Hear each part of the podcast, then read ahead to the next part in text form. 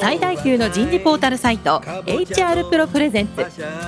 楠田優の人事放送局。有名企業の人事にズバリ聞く。年間数百社の人事を訪問し続けている人事のスペシャリストでありシンガーソングライターとしても活躍する HR エグゼクティブコンソーシアム代表の楠田優が有名企業の人事や人事をサポートする専門家を招いて企業が抱える課題や実際の事例を紹介しながら解決策を模索していきます。この番組はビジネスコーチ株式会社株式会社ワークスジャパン株式会社マネジメントサービスセンターの提供でお送りいたします。楠田優の人事放送局有名企業の人事にズバリ聞く。パーソナリティの楠田優ですえ今日は最終回第1回からお送りしているテーマは企業価値を高める次世代経営人材今日の最終回はネクストリーダーミレニアム世代への期待になります今日も第1回からお送りしている東京丸の内1丁目にある株式会社マネジメントサービスセンターの15階の会議室からお送りいたします。早速ゲストの方をご紹介いたしましょう。ソニー株式会社人事センターセンター長の望月健一さんです。望月さん、今週もどうぞよろしくお願いします。はい、よろしくお願いします。続きまして、第一三共株式会社総務本部人事部長の松本隆さんです。松本さん、今週もどうぞよろしくお願いします。はい、よろしくお願いします。最後に、今回のスポンサーを務めていただいております、株式会社マネジメントサービスセンター代表取締役社長の遠山正弘さんです。遠山さん、今週もどうぞよろしくお願いします。よろしくお願いします。さあ、今日はネクストリーダー、ミレニアム世代。どう期待するか。まあ、いつの時代も今の若い者はということでね、松本さんね、僕今66だけど、僕がね、20代の頃もね、今の若い者ってよく言われたもんですけど、でもこれね、3000年前のね、なんかね、エジプトかどっかの壁画にもね、象形文字でね、今の若い者って書かれてたみたいで、3000年前に書かれてる時は僕ら何なんだろうなっていう感じますけど、さあ、そういうことで、望月さん。はい。今のそのミレニアム世代、あなたの世代から見て、どういうふうにまず見てらっしゃいますか？彼らは上が詰まっていて、面白くねえなとか感じてるのかなとか。上が詰まっててね、えー、やっぱり日本企業の成長は、ソニーの海外生産広げ、海外の販売も広げていくっていう時は、事業の成長ともにどんどんポジションが生まれて、頑張れば頑張るほど自然とこう、多様な経験を積む場にチャレンジができた時代でした。どんどんどんどんね。で、今は、まあ、エレクトロニクスが限っていうと、そんなに爆発的に市場が増えるわけじゃない、ビジネス伸びるわけじゃないので、その自然発生的に、チャンスが生まれるわけじゃないんですよね。だからそういう視点で若い世代の人たちはちょっと閉塞感をどこかの時代で遅かれ早かれ感じるかもしれないです。うん、で、そのミレニアムの世代の人で、やっぱり、まあ、意識高い系というか、何か、何がしか若い時から成し遂げたいって人からすると、この組織というのは、なんか上が詰まってて、アトラクティブじゃないなって見えちゃうのかな。それは結構会社からとそれが結構リスクで怖いところですね。うんで一般論で言うと、でも上の方たちっていうのはさ、何言ってんだみたいな。俺たちが大きくしてきたんだぞっていうのはどこの会社でも多分あると思うんだけど、ここの人事から見て現場のね、50代の方たちと若い人たち両方見ると、結構カットするとこあるね。うん、でも50代の人たちも学習力高いんですよ。あ、50代の高いの？ソニーは？高いんです。高いんです。すごいね。じゃあ70歳まで。うん、だから。働けるそうだね。人生80年代時代、100年時代を見据えてみたいな、そういうキャリア研修をソニーはやってますけど、やっぱり、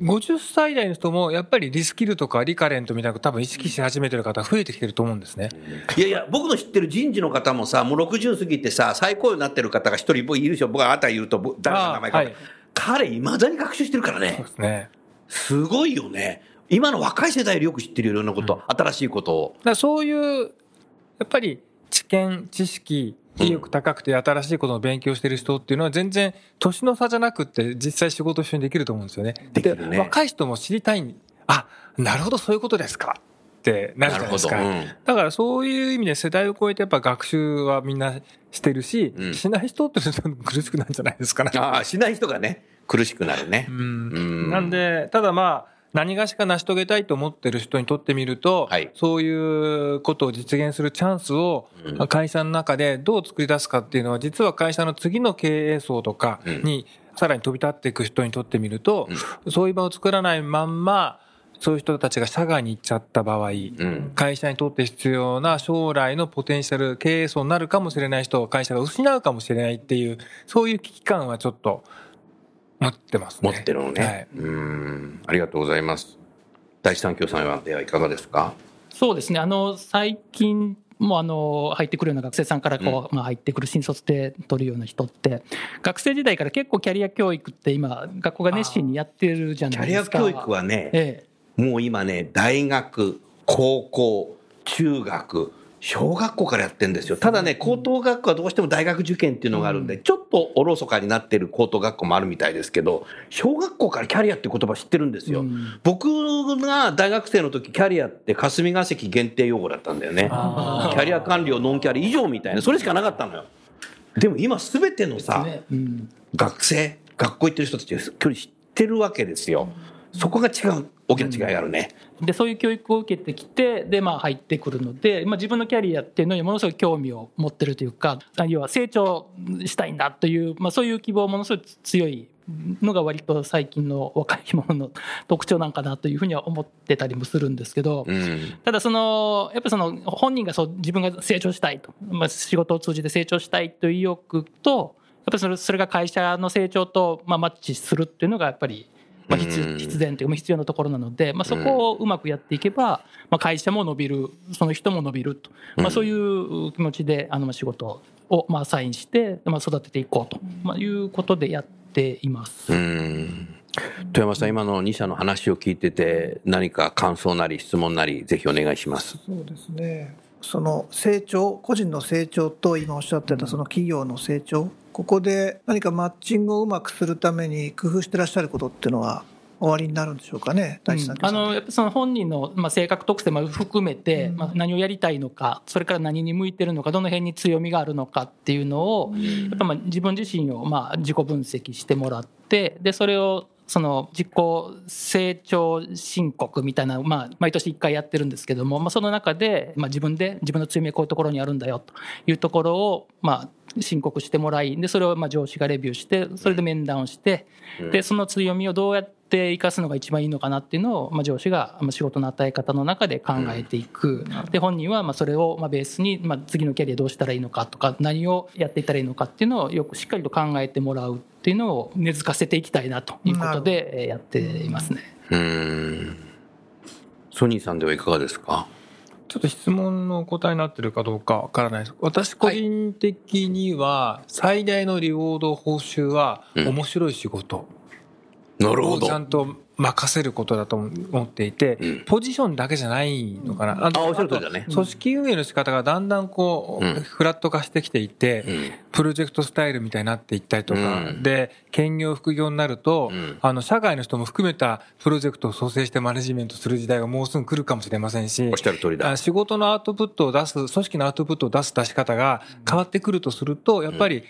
面白い仕事っていうのをちゃんとこう、やれる環境にしてあげることと、うんやっぱり期待人材だったら、面白い仕事はアサインする。うん。これに尽きるんじゃないかなって。で、まあ、面白い仕事を生み出す価値が高ければ、会社の業績にヒットして、うん多分ボーナスを戻すと上がるはずじゃないですか。うん。なるほど。そのスタートは面白い仕事。面白いっていうのは本人が面白いと感じるかどうかとか、またそこがあるんで、うんどうモチベートするか。そこに対しての動機づけの対話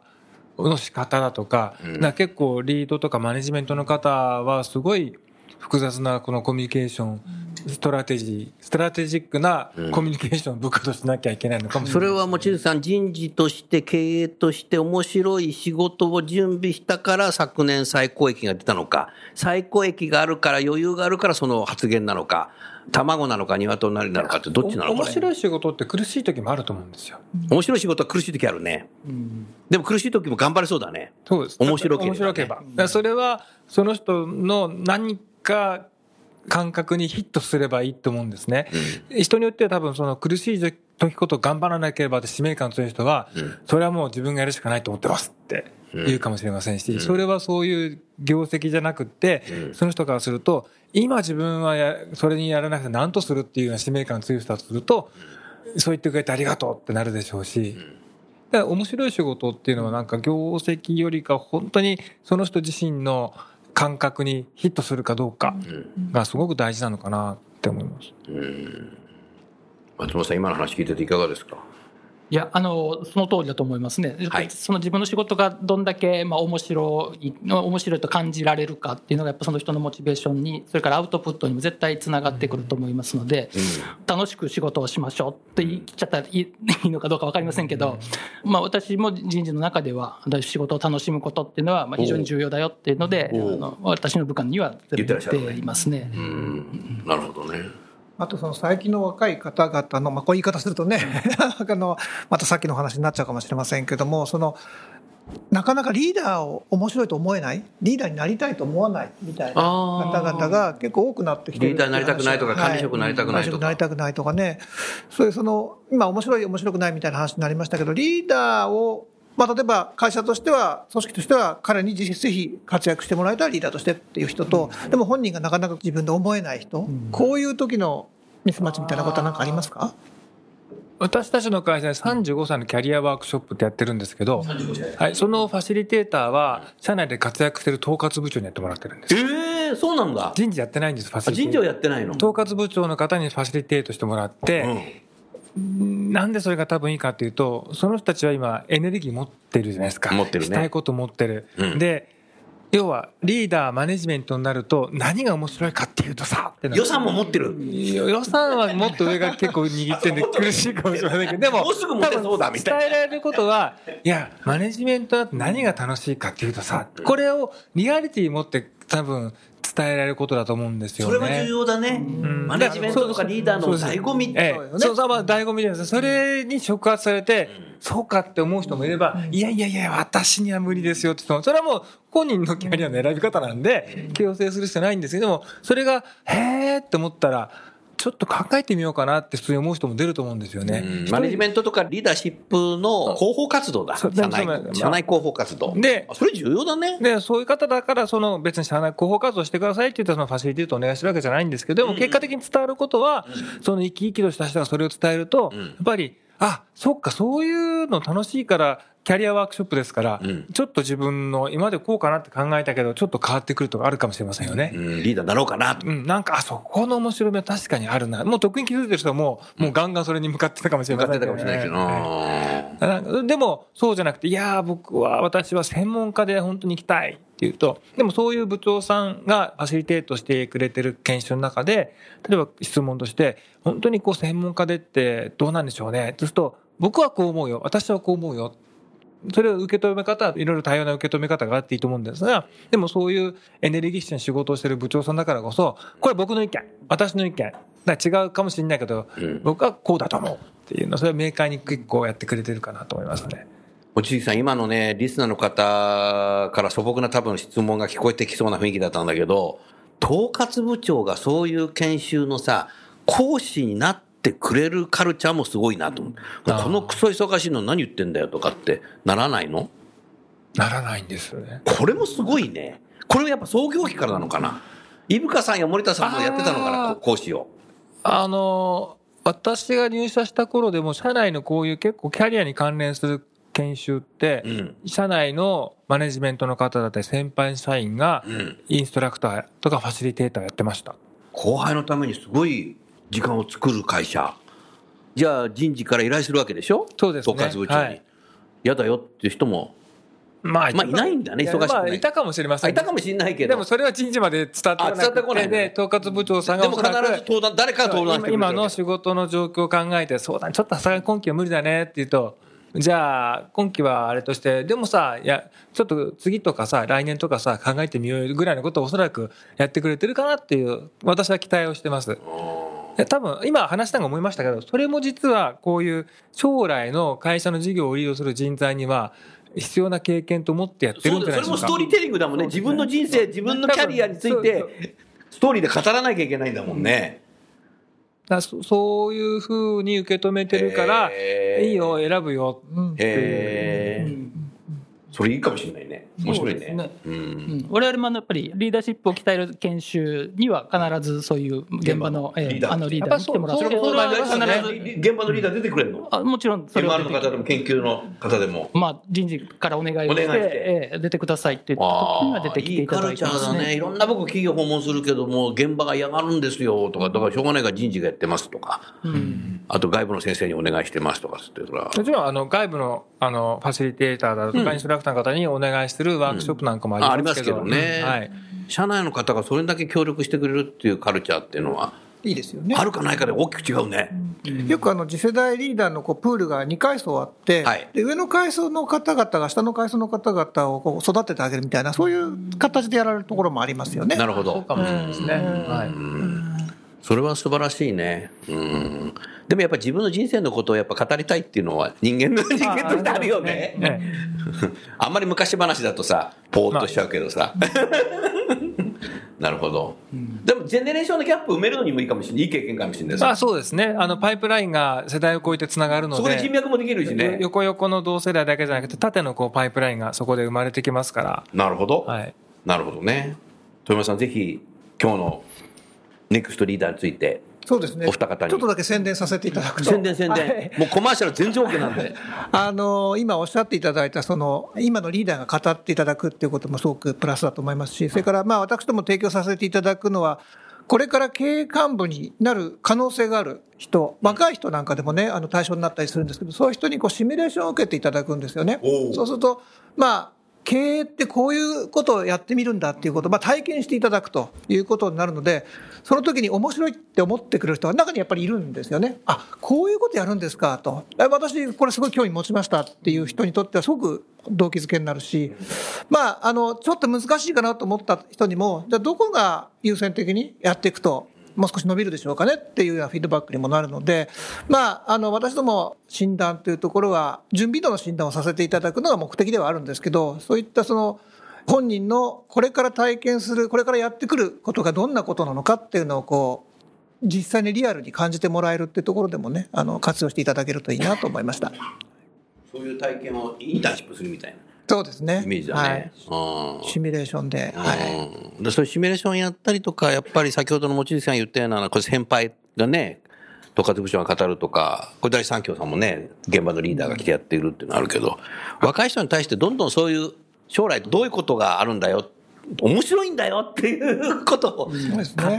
っていうのは重要だね、これ。最近、あの、泊まりの研修、各社さんどうされてるんでしょうね。泊まりの研修どうですか？やってます？あ泊まりの研修やってますよ。そのあのリーダー研修なんかも、まあ、いろんなパターンありますけれども、ええ、あの1泊2日とか2泊3日を2泊3日もあるんだ。ええ、あの例えば1泊2日を1か月ごとやって半年続ける一泊二日を1ヶ月ごと半年、そんなにやるの？あのすごい研修予算計上してるんだな。結構予算は 入れてますいい会社だななんか他の製薬メーカーの方が転職してくるかもしれない。まあいいや。あ、そうなんだソニーさんは？うち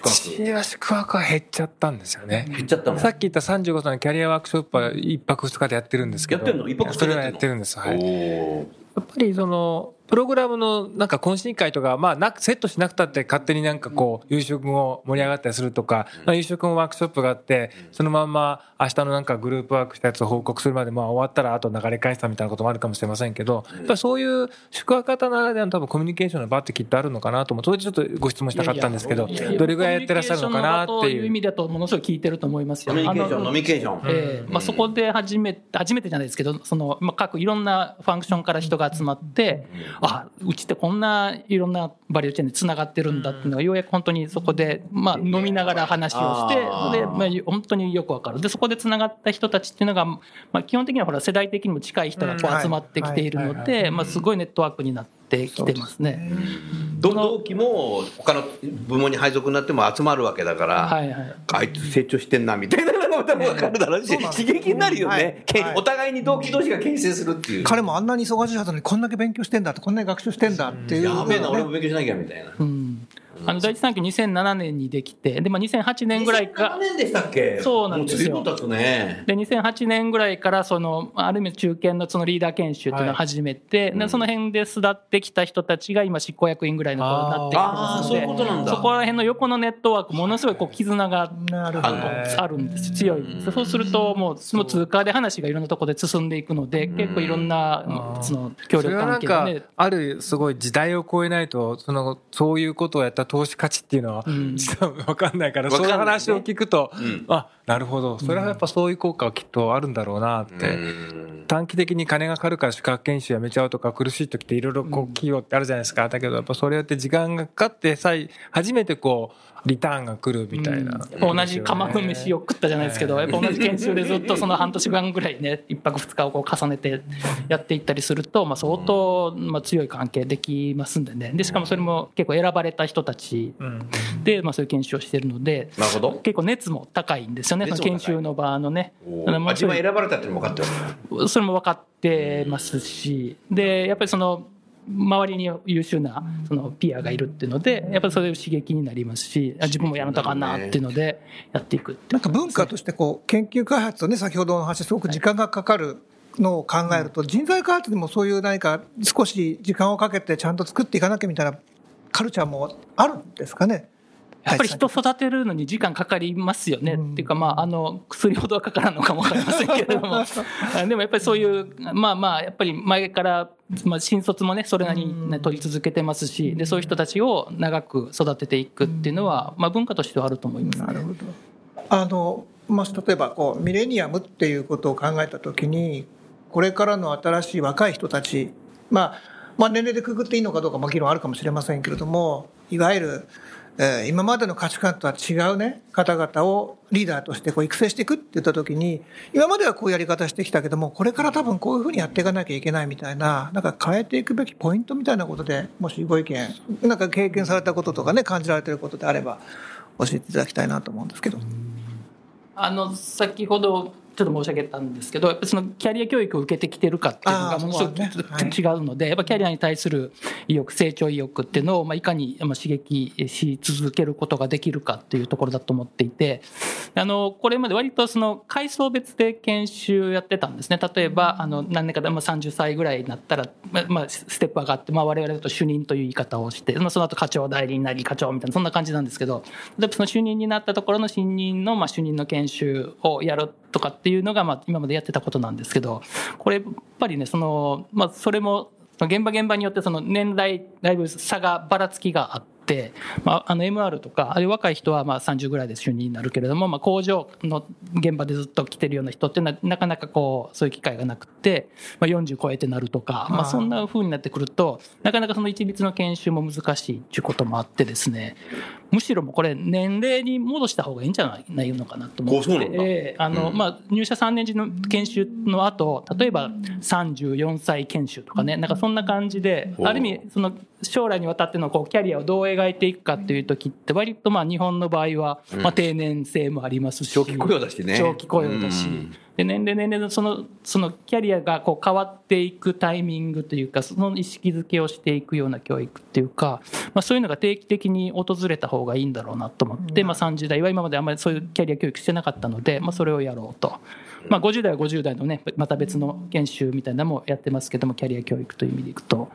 若い人に対しては。今度60歳でやんなきゃいけないからみたいな、そのうち。ああ、そうですよね。70歳まで働くみたいな時代だった。うん。あ、でもそれ節目節目にとって人事を経験したことない現場の人っていうのはそういうのを考える時間っていうのは取ってあげること自体は重要ですよね。人事は常にさ、こういう番組でも含めてキャリアについて語る回数が多いから、結構自分も照らし合わせて考える機会あるけど、現場で真面目に働いてる人って自分のキャリアって、ふふって考えて全然考えてない。じゃあ、あ、10年経っちゃったみたいなことってあるだろうから。年齢でに見直したっていうのはすごくなんか興味深いですよね。もう一回年齢でもや年齢ってね、こういろいろ議論があるんだけど、でもね、大体年齢で、そのなんていうのかな、生活の環境も変わってくるんですよね。そうですねなんか。この年齢だから家買おうかなとかさ、親がさ、みたい買い行こうみたいなとかね。まあ同じ年齢でこう比較し合うことでまた刺激になるっていうのもあるでしょうしね。うん。ああ、なるよね。ねありますよねうんままあ非常に日本的なのかもしれないけど、でも日本はそこは強いので、で、まあ今はね、その新卒一括採用がもうぶっ壊れるんじゃないか、壊した方がいいんじゃないかとかって議論あるけど、全部壊すわけじゃなくて、一部やっぱそういうのも壊してね、キャリア採用の人も、あれしていっていいし、い一社で22歳から70働く人を辞めようじゃなくて、ね、働く人もいるんだろうから、すべて壊すわけじゃない。やっぱり日本の強いところってと多分そういう子だと思うので、ここの議論は今回のテーマではやらないけど、それやっぱり人事としてやっぱり年齢の節目によってやっていくんだろうね。だからソニーさんもあれだけ敵移動がなかった、自分でキャリアを作っていくとは言いながら、35歳とか50代でもやってますよね。キャリア研修ね丁寧にやってますよね。すごくね。うん。そこが多分日本的なんだろうね。まあそういう中で本当ミレニアム世代って、なんかね、僕が思うと、戦後の何もない時代でなんか頑張るぞっていう世代とすごい似てるような気がする。飢えてる感じですか？うん。ハングリー。あ変えたいとか、もっといい国にしたいそれはもう生活スタイルは全然違うけどね。だからそこをやっぱり早く企業として人事としてアサインしてあげるっていうのが、やっぱり会社としてもサバイバルとか残っていく一つのあれなんじゃないかなというふうに思いますよね。ただ問題は、会社がどんどんどんどん成長していっちゃうとかっていうわけじゃないので、あの、なかなかね、アサインはできないのかもしれないけど、そこをどうやってやっていくっていうのが人事試されるんじゃないかなって、そんなふうに思ってますね。そのどうしても日本とか日本国内ってつい考えがちなんですけど、日本って人口減少社会ですから、はい。この国は資源もないですし、売るものってサービスにしても何にしても、うん。何かこう、仕入れて売っうん。て、差額で儲ける国ですよ。うん。で、人口減ってくんですよねっていうと、やっぱり、いろんな人の力を活かせる社会にならなきゃいけないと思うと、はい。やっぱりそこに今の企業の経営してる人たちなりが、やっぱりその次の社会の礎をなんか作っていかないと、そのいろんな人が育むのとうん、世界中の人が働くんだったら日本で働きたい。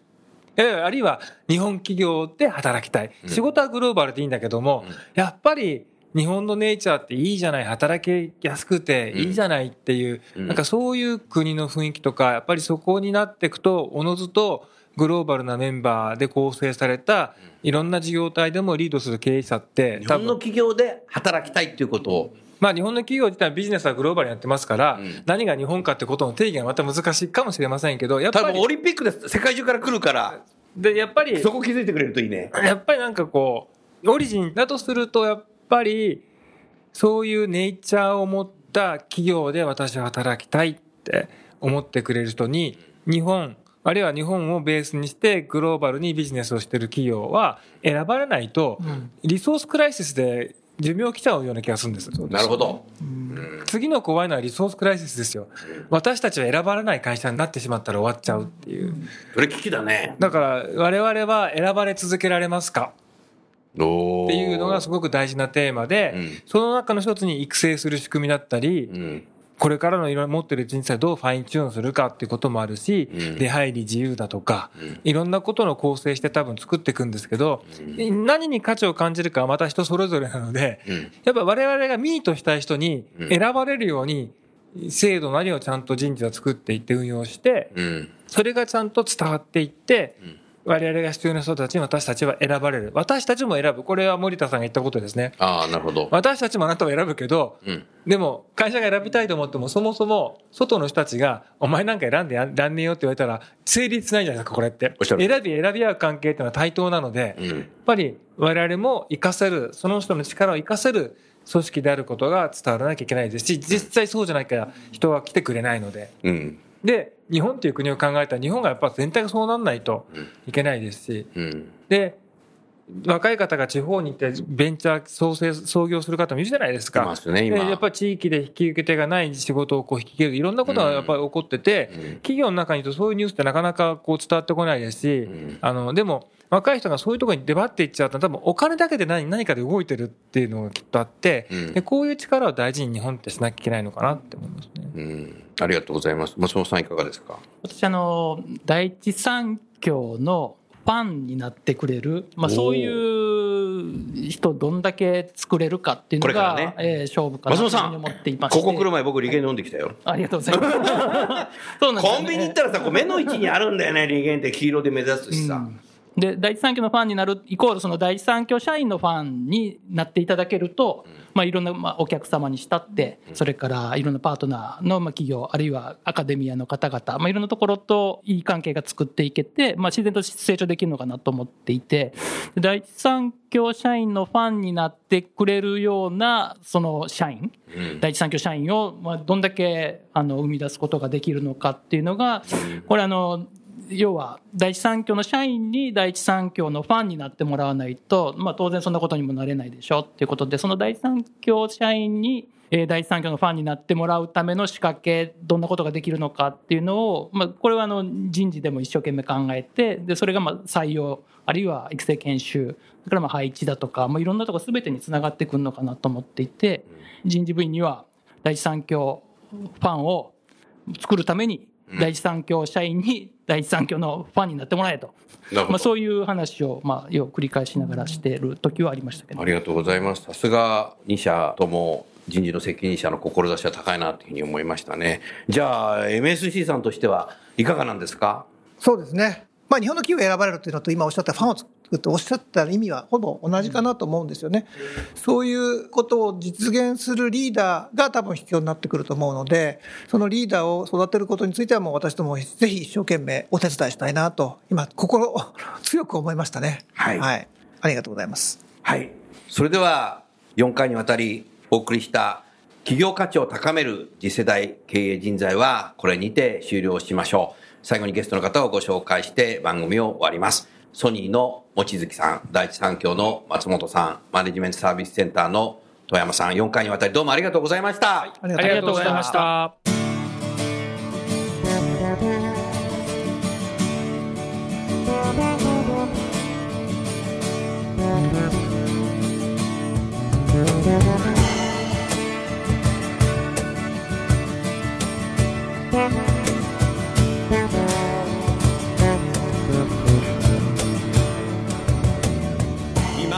今日のお話はいかがでしたか？楠田祐の「The Times Will Change 時代は変えられる」とともにエンディングといたします。この番組は日本最大級の人事ポータルサイト HR プロのウェブサイトからもお聞きいただくことができます。HR プロでは人事領域で役立つさまざまな情報を提供しています。ご興味がある方はぜひウェブサイトをご覧ください。この番組は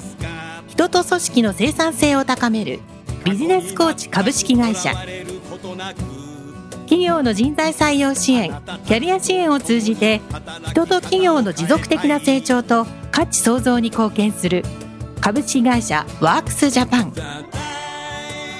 企業の人材戦略人材育成のプロフェッショナルカンパニー。株式会社マネジメントサービスセンターの提供でお送りいたしました。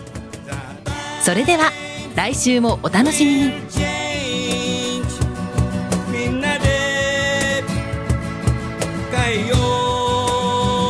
う。できない理由を述べている場合ではない。